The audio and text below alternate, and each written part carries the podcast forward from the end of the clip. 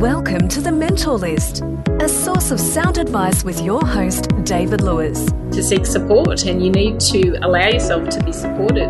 Really have a point of difference. What is precious, what's really important, and then putting some boundaries there. The Mentor List specialises in interviews with top business minds. Gather their advice for your career. This is The Mentor List. Hi, welcome to the show today. Today we are having a chat with Ben Chan. Ben Chan is the Chief Commercial Officer at Envato. So we're heading over to their creative offices and headquarters here, based here in Melbourne. Ben's actually acting as the CEO of Envato, and he does this while the founder and CEO is on leave. So prior to Envato, Ben was a senior engagement manager at McKinsey & Co, working throughout Asia, Europe, and also here in Australia. He was also a foreign exchange trader for Goldman Sachs in New York, where he traded on Wall Street, and that was during the financial crisis. He's a very intelligent guy, as you'll soon pick up. Had degrees in engineering and actuarial mathematics from Melbourne University, and he was in the top of his class there, and he went on for further study across the ocean at Stanford University, where he was in the top 10%. And he'll share his unconventional approach to just how he got such distinctive results. So I hope you enjoy today's conversation with Ben Chan. Ben Chan, welcome to the Mentor List. Thanks very much for having me. No, well, thanks for having us here in your office. And I was just saying, coming up the first level, how impressive and colourful and creative the entrance sort of is to come and see you today. So, yeah, thanks for having us here in your office and really excited to hear about your, your story and your career path. So, I might just start with the first question if you could tell the listeners a little bit about your career journey. Great. Well, I started at Melbourne University, did my undergrad there, I had a double degree, uh, civil engineering and commerce. And the commerce side, I studied actuarial mathematics from the University of Melbourne. Upon graduation, I thought the most important thing for me to, to, do was to have a broad, strong foundation of skills. You know, I, I, thought heavily about whether I should dive into banking or dive into, you know, a specific part of um, the finance world. But I thought management consulting was that good foundation. So I uh, applied to a couple of companies, including McKinsey, interviewed with them, and got in. And you know, I made sure to understand whether or not I was going to get that training that I was hoping to get. Seemed like it was a good call, and uh, ended up going with McKinsey. Yeah, because you got offers from three different companies. Did you want to talk maybe through, I guess, the academic achievement there as well? So, sort of how you were positioned looking into, I guess, the, the big consultants here? Yeah. So, yeah, I think when, when I was uh, in early undergrad days, I was always told by my elder sister that I should apply for places like McKinsey, BCG, and Bain because uh, they only accepted the best. And I was quite daunted by it when I was a lot younger. When I was going through uh, university, I realized that I was achieving quite well, um, and I ended up graduating at the top of my class for both engineering and for my commerce degrees, so both degrees. And so at this point, I was uh, uh, I felt confident to to apply to all those companies. Applied to BCG, Bain, and McKinsey. Went through the interviews and got offers from all three of them. Mm, amazing. And McKinsey was was the standout company for me because I think I really like their apprenticeship model, very much focused on problem solving and, and learning. So joined McKinsey and for two and a half years consulted across a lot of different industries, um, from airlines to banking to resources to the military. And I started off in Australia, but very quickly moved on to Taiwan and to uh, the UK um, and did projects overseas for for an extended period of time. And I think at, at McKinsey, it was a, a great learning opportunity where I got to learn how to work from an analytical point of view, work from a uh, relationship point of view, and work from a project management um, perspective. And that put me in a, a really good uh, position to go forward into the future. At the end of McKinsey, so I did a two and a half year stint there, and that's the, the standard duration for a analyst out of right. out of undergrad. How is that determined? Is that sort of just a what's not talked about, or is that a program? Or Oh, it's a program, Okay. yeah. It's a, Yeah. it's a graduate program, and you typically do between two and a half years to three and a half years, depending on what you want to do after that. And so a lot of a lot of folks in my cohort and, and the cohorts be- before me would go on to do an MBA at a school somewhere overseas. And so I I applied to Stanford for an MBA program at Stanford University in California. Um, got in there and basically moved to the US for the MBA. Uh, and those two years were amazing two years. I think coming from McKinsey, I thought because I've seen a whole range of industries, I've seen uh, a couple of different uh, geographies that I had a lot of knowledge. And when I arrived at Stanford, I realized very quickly that I had less than you know 0.1 percent of the knowledge I really need. right? And that's because I had classmates from all over the world in Yeah. several different industries. I had classmates from the Marines, from the from the Navy SEALs. I had um, people who were amazing teachers, so very strong engineers, hedge funds, VCs, etc. Wow, really um, a lot of breadth in yeah the, your cohorts. Yeah, yeah, which was which was such a strength of the program. And you know, forty percent of the folks were from international countries outside the US, so really broad range. So, because that's a really prestigious school, so is that just a process of hopping online and popping your resume in, or is this like, like how strategic were you to, you know, effectively get into Stanford, and how hard was it? Yeah. Um, So I think this was something that, that my dad had instilled in me while I was growing up, which was he had always pushed me to to be as good as I could. And one of those things was to try and get into to Harvard and Stanford and do an MBA. And that was since I was, you know, in primary school. So I really had that idea in my head even before I joined McKinsey. And McKinsey was a great path to get to a Stanford MBA program. So the application process is is very hard uh, when I was going through it. I, I found it very hard because I was doing full time work at McKinsey, doing sixty to seventy hours a week oh, in a foreign country. I was applying while I was in Taiwan. It was such a testing time because you had to study for your GMAT, which is a, examination, and then write two essays. Um, but you know, they're two major essays. Mine were call it ten pages each that had gone through you know fifty different iterations, and and then you go through an interview process. You know, so, so Stanford, the class size is only 380 people, which is quite small when you've got multiple thousands of applications from all around the world. And typically, uh, they, you know, there are only ever about two people from Australia. wow. So you had to um, thicken up the broad or the broad Australian accent. yeah, Be the ambassador for it. exactly. Oh, that's fantastic.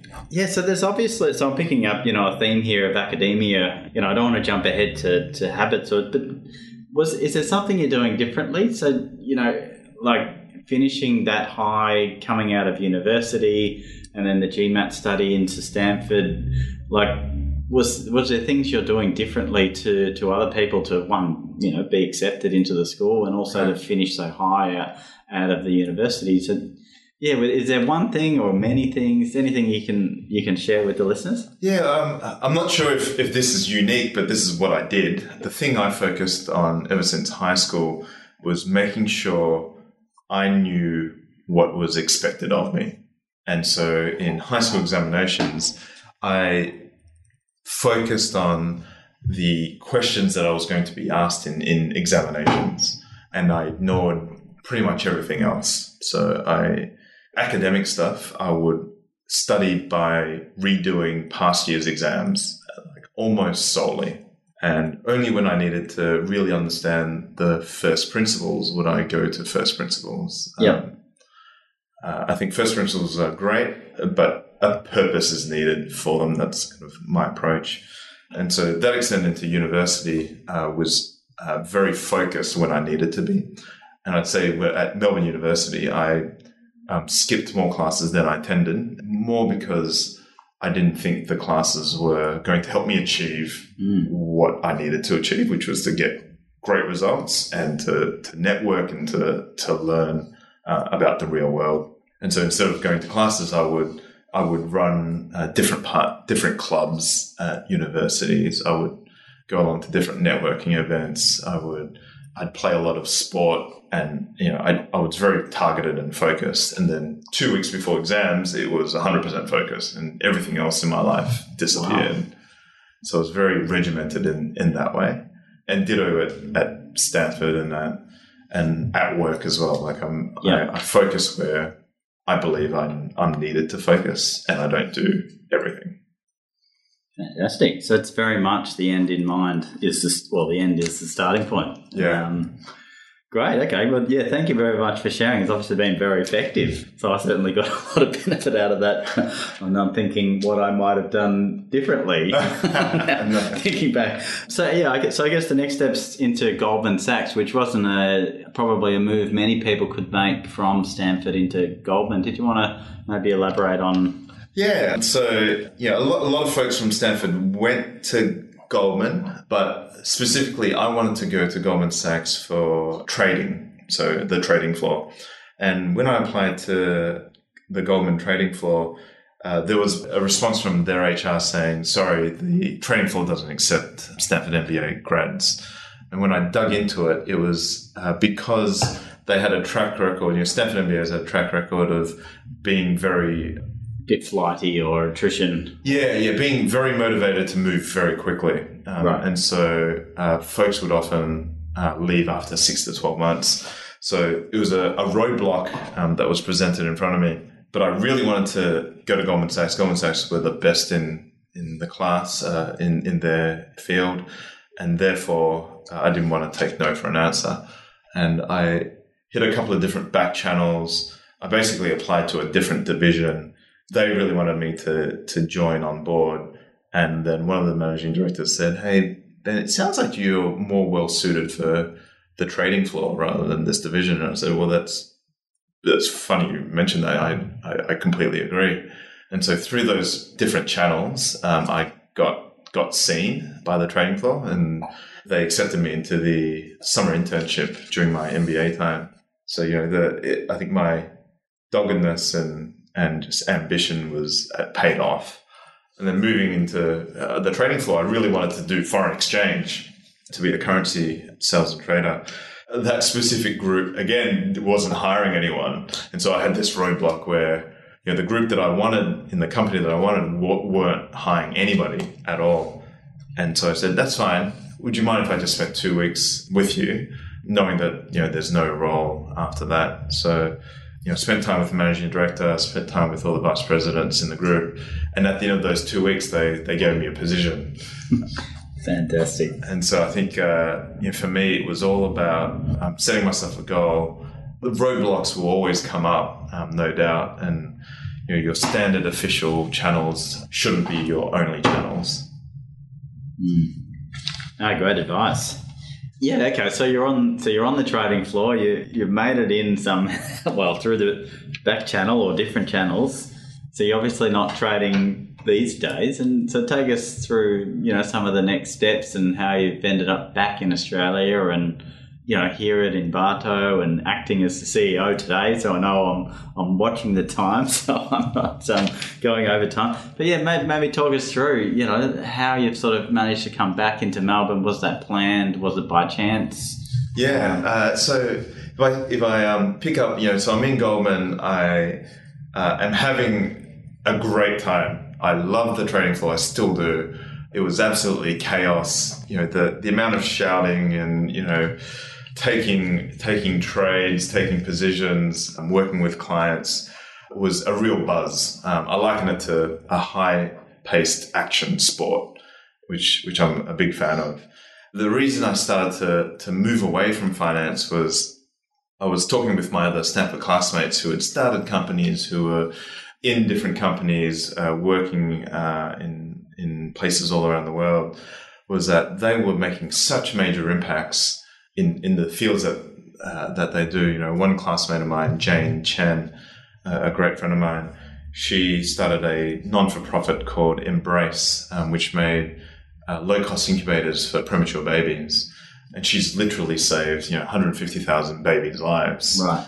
And you know, for me, I was uh, moving money from A to B and taking a clip on it for the company and for my and for me, I wanted to achieve more for and make my own little impact in the world. You know, I don't think I'll I'll save 150,000 babies' lives, but I wanted to do my own little thing.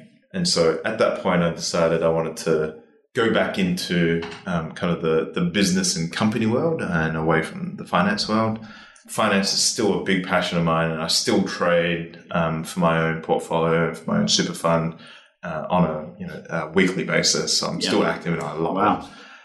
So, So the American markets, does that mean you're is it you're up late or you're up early? yeah, I, I trade all markets. Um, Wow, okay. Yeah, I just I just love it. And so I wanted to move in the company world. That made me think McKinsey was a good platform to come back to. Um, I still had a lot of learning to do. You know, McKinsey was great for my very early years, and I had decided that it would be great for my kind of um, uh, next next set of uh, career years. And then my wife and I decided we wanted to to start a family uh, in Melbourne. You know, we're, we're both we both grew up in Melbourne. We had family here, and we really just love Melbourne as a, a place to place to live. I think New York and, and Asia and Europe are extremely fun places, but uh, there's no place like Melbourne for us Right. uh, to grow a family. And so we moved back to Melbourne. I moved back to McKinsey. Um, I spent another two and a half to, to three years at McKinsey working in a whole range of industries again, you know, again, banking, mining resources, packaging, retail, telco, and the military across a, a wide range of geographies. And, you know, towards the end of that time, I felt like it was, I'd learned a lot. And I think if I continued at McKinsey, I would have continued learning. Le- Uh, McKinsey is an amazing place for, for learning different skills. However, I thought it was time to, to jump into um, the company world as opposed to a consulting world. And, you know, over uh, the 12 months before I left McKinsey, I started um, talking with different companies.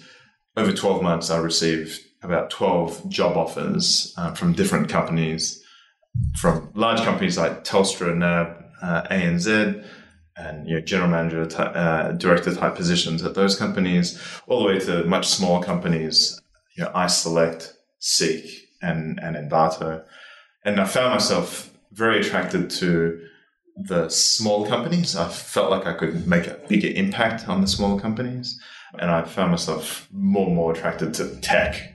You know, amongst my network of amongst my friends, I'm the early adopter of, of technology. Right. Um, I have a new phone every six to 12 months. Um, I install an app, a new app, you know, once every week at least. And then, you know, I uninstall a, a new app once a week.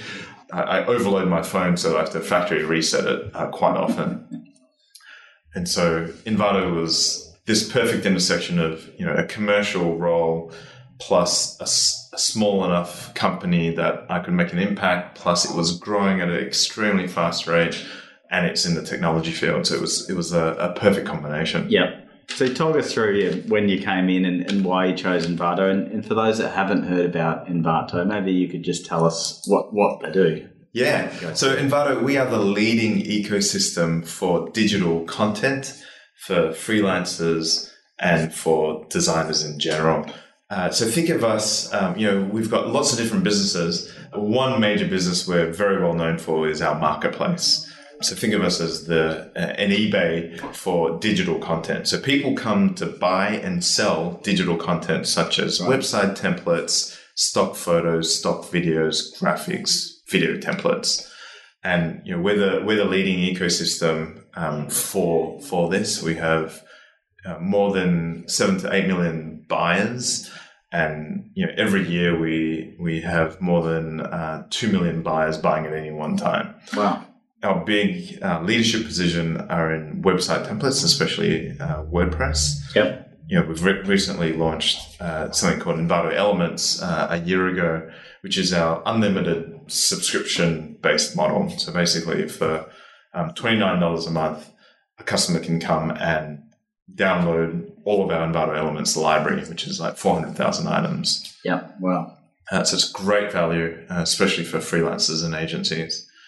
And you know, we're 400 people large. We're based here in Melbourne, um, in in CBD, and we've also got staff uh, all around the world. Yeah, because it's I- I'd imagine it's pretty uh, boundaryless sort of work. Like you could have um, people doing this literally anywhere with a great Yeah. internet connection and a skill set. Exactly. It's the beauty of uh, an online business. And, you know, you think about uh, because we are a global online business, the majority, the vast majority of our revenue is actually outside Australia. So to have people from all around the world, whether in here here in Melbourne or in uh, different places around the globe, like it's it's very important that that we know what's going on. And so, so that's a bit about Envato. It was founded 11 years ago um, by our founder uh, and CEO Collis. And you know, so I joined four and a half years ago as director of strategy and business development. My main remit was to define the strategy for uh, different parts of the business. Yeah. And basically, over the last four and a half years, you know, when I came as director of strategy, I had a five-person team, and then every year and a quarter, um, I received a promotion of some sort. And so, you know, after a year and a quarter, I was direct, I was promoted from director of strategy to director of growth and revenue, and my team grew to 40 people. After another year and a quarter, I was promoted to, to executive general manager of the customer group, where my group was uh, about 90 to 100 people. And then recently, I was promoted to chief commercial officer, uh, where I'm head of a 140 person group and responsible for the revenue of the company. And in the last uh, couple of months, uh, I uh, acting CEO, Mm. uh, while my my founder CEO uh, takes an extended um, leave. Fantastic. Oh, what a ride. so just sort of going back to your decision to, you know, move into business, move out of the trade sort of arena. Do you think that was impacted by your peer group that you've kept in contact from Stanford? Like, was that a factor playing out? Like, I think you mentioned, was it Jane, you know, with her having such an impact and having that sort of peer group, was that sort of a, a large influence on you, I guess? Yes, certainly, uh, certainly, and I yeah, I think the the entire Stanford uh, experience and the Stanford community has had a major impact on on how I see things, on how I make decisions. Mm. The you know moving to Envato into an environment where I could have a big impact, where Envato was making a big impact on the world that it plays in, uh, was a big driver of mine. Mm. And as opposed to uh, being in a larger corporate where you know it's an established incumbent, that sort of thing. You know, for me, the the attraction was to be able to make impact, um, both for the company and uh, for my own role. Yep. Oh, fantastic. So, just looking back, was there any advice that you got along the way that you could share with the listeners, or advice you wish you had received? Yeah, look, I've I've had lots of uh, uh, mentors along the way, and uh, you know, one one piece of advice I was very grateful for from one of my early mentors was, as you start your career, start by going you know broad and build that foundation of skills, which was one of the reasons I I chose McKinsey. Yeah. So that was a, a- great piece of advice. Another great piece of advice was, you know, don't jump at the first opportunity. You know, when I was uh, looking to leave McKinsey and come into the, the, the corporate world, I specifically took my time uh, to find the best role Mm. um, for, for, for my, my own position. And I think, you know, it's paid off. Uh, finding Envato has been, I think, just an, uh, an amazing opportunity for me to grow um, a lot faster than where I would have grown in other places. Yeah. Ah, fantastic. Thanks for sharing. And you mentioned a really great habit before around what helped you through the academia sort of realms. And is there other habits that have helped you in in your business life that you wanted to share? Yeah, yeah, I have a couple of habits. Um, I'm not sure if, it, if they're good or bad, but it's just what I do. You know, one thing is I'm very, very responsive. Uh, so, uh, Dave, you probably would have noticed when, when you emailed me, you would have received a response within 24 hours. That's my outlook on, on life. If someone's taken the time to uh, write me a note, I will write back regardless. Yeah. Uh, and so I receive multiple LinkedIn messages all the time, you know, probably you know five a day, and most of which I'm I'm not interested in. But I always write, look, thanks, but not currently interested. Um, wish you best of luck. Yep. Because I think it's just common courtesy, and and people want to know uh, whether it's yes or no. and Yeah. uh, and it's appreciated. So you know, even as as a cold call as a, um, a LinkedIn you know in mail, I, I'll respond to. If you think about work, um, everyone that emails me at work will get a response of some sort, Yeah. whether it's a uh, by the way, I don't think this is my call to great question. Give me give me a couple of days and I'll give you a response, or I'll give a, a proper response there and then. Hmm. And you know, I keep my inbox below five, Wow. and if it's above five, I'm, I'm I go a little stir crazy. it's probably OCD. You don't want Uh, to see mine. so I'm not sure if it's a good or bad thing because I'm so uh, I'm such a slave to my inbox. Yeah. But it will get cleared every day. Yeah, right. Okay. Fantastic. Thanks for sharing. You mentioned there was a couple, or was that the habit? Or you said there's a couple habits you had? Yeah, so so that that's a, a big one, um, being responsive. Another habit that I I have is making sure I'm on top of results every single day. Um, so the first thing I do when I come in, it doesn't matter what role I've played, is to look at numbers, Right. look at the performance of my business, know what's happened overnight, know what's happened month on month, year on year, um, see what the trends are and don't be afraid to get into the detail. And so um, every day I have, you know, 30 minutes, the first 30 minutes is at my desk looking at results because it helps me understand what's going on, where to focus my time, where to focus my team's time. Fantastic. Um, and so, does that sort of drive any actions in the day? What you're sort of seeing in your your rea- Definitely. responsive to yeah the performance too. Yeah, yeah, it sets off a whole sort of hopefully effective actions. And, you know, on, on days where uh, there's nothing coming of it, that's great. Um, you know, business as usual. Fantastic. Thank you. Yeah, thanks again for sharing. So the next one's around a book. Uh, so, and I'm interested in your answer here because you you mentioned it before we started recording, and yeah. So the, the the question is, you know, what book do you recommend, and I might just open it to you. Yeah, so I think my my teachers would be very upset at me when I say this, but I've never read a book in my life. Even at university, when you're Yeah, um, not one. And Wow. and I think this goes back to I think my earlier point where you know I think I graduated top of my classes not because I studied a lot, but because I studied what was needed. And I don't believe books um, for me is the best way to um, achieve what's needed. And Well, obviously not if you're top of the class, not reading the books, and then, like, this is amazing. So, I'm going to have to stop reading and start going after the result. This is, um, yeah, fantastic.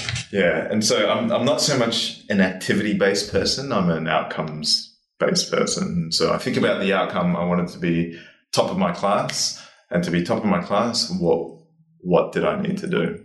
Um, and reading books was was I didn't think a prerequisite to that, and it was in fact probably a detractor from it because I'm not a very fast reader, and reading books would take me a long time. Yeah, right. So there's an efficiency play in there as well. Yeah. I like it. Okay, yeah, thanks for sharing that. I really, I really find that really interesting. so, so next one's just around the quote, and it's uh, just before we sort of wrap up. And yeah, is, was there a quote that you you've hung on to that resonates with you? Yeah, look, one of the, the quotes that I love is from Bruce Lee, uh, actually. Uh, and Bruce Lee said, Be like water. And my interpretation of be like water is while you're in a specific type of environment, um, figure out what's best for that environment. And so, you know, he goes and explains his quote around look, when water's in a in a glass, it becomes the glass. When water is in a bottle, it becomes the bottle. So I apply that in, hey, when I'm in an environment like Goldman, there are things that work best at Goldman. And so I do those things. When I'm at McKinsey, there are things that work best for McKinsey. And therefore I do those things. And all, all within reason, all within my values, all within my principles. And anytime that crosses it, then then that's that's a completely different question. But while it's within those boundaries, it's all about finding out what is actually best for that environment and then adjusting yourself to that. Fantastic. Yeah, thanks for sharing. So, just the final question is just people are listening in, they're resonating with what you're saying, they want to know a bit more, or they want to come through and find out more about Envato. How do they how do they go about contacting you, and uh, who should contact you? and What would it be about? Yeah, look, as I mentioned, look, I will respond to LinkedIn messages. So LinkedIn is a, a, a great tool that I use. I think you'll attach the LinkedIn. Yeah, so I'll I'll, URL. I'll link to um, yeah your profiles there, but it, Yeah. it's good to know that we'll get an answer either way. Yeah, yeah. and uh, the big things for me is I'm I'm most when I'm when I'm recruiting, I'm most interested in the passion and also also in the raw talent. I don't mind if uh, there hasn't been relevant experience. Um, I didn't have rele- relevant experience before joining Envato. And so I don't take experience as a prerequisite. Yep. I care about raw intelligence. I care about the drive. I care about your motivations. Fantastic. Well, yeah, thank you very much for letting us in. Like I said, it's such a creative, bright space you've got here and you, you've created. And like I said, I wouldn't go over time so you can get back to CEOing and, uh, but yeah, thanks for coming on and making the time for the listeners. Thanks so much for having me. Thank you for listening to The Mentor List with your host, David Lewis. If you like what you're hearing on The Mentor List, the best way to support the show is to just take a few seconds to leave a rating and or comment over on iTunes. You can also find further information about this show and links to further episodes at mentorlist.com.au. Until next time, this is The Mentor List.